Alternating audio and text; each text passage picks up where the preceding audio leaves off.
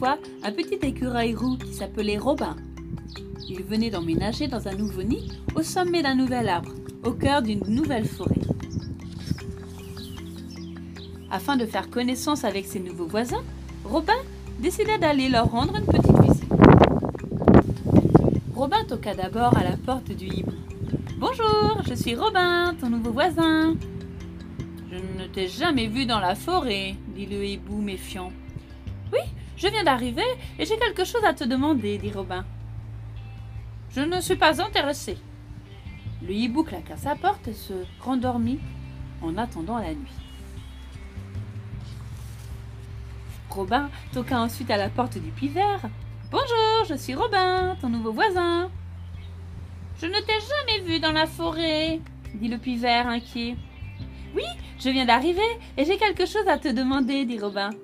Je ne suis pas intéressé. Le pivert claqua sa porte et se remit à tambouriner sur le trou. Robin toqua ensuite à la porte du hérisson. Bonjour, je suis Robin, ton nouveau voisin. Je ne t'ai jamais vu dans la forêt, dit le hérisson craintif. Oui, je viens d'arriver et j'ai quelque chose à te demander, dit Robin. Je ne suis pas intéressé.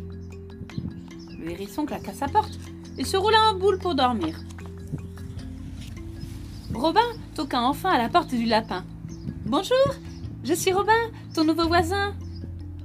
Je ne t'ai jamais vu dans la forêt, dit le lapin farouche. Oui, je viens d'arriver et j'ai quelque chose à te demander, dit Robin. Je ne suis pas intéressé. Le lapin claqua sa porte et se remit à creuser son terrier. Robin regagna tristement son nid tout en haut du grand chêne. Après, le petit écureuil entendit du bruit. Il sortit de son logis et ce qu'il découvrit le surprit. Le hibou, le pivert, le hérisson et le lapin s'affairaient autour d'un panier bien chargé. Nous essayons de porter ces bûches, dit le lapin. Pour nous chauffer cet hiver, ajouta le hérisson. Mais le panier est coincé, poursuivit le pivert.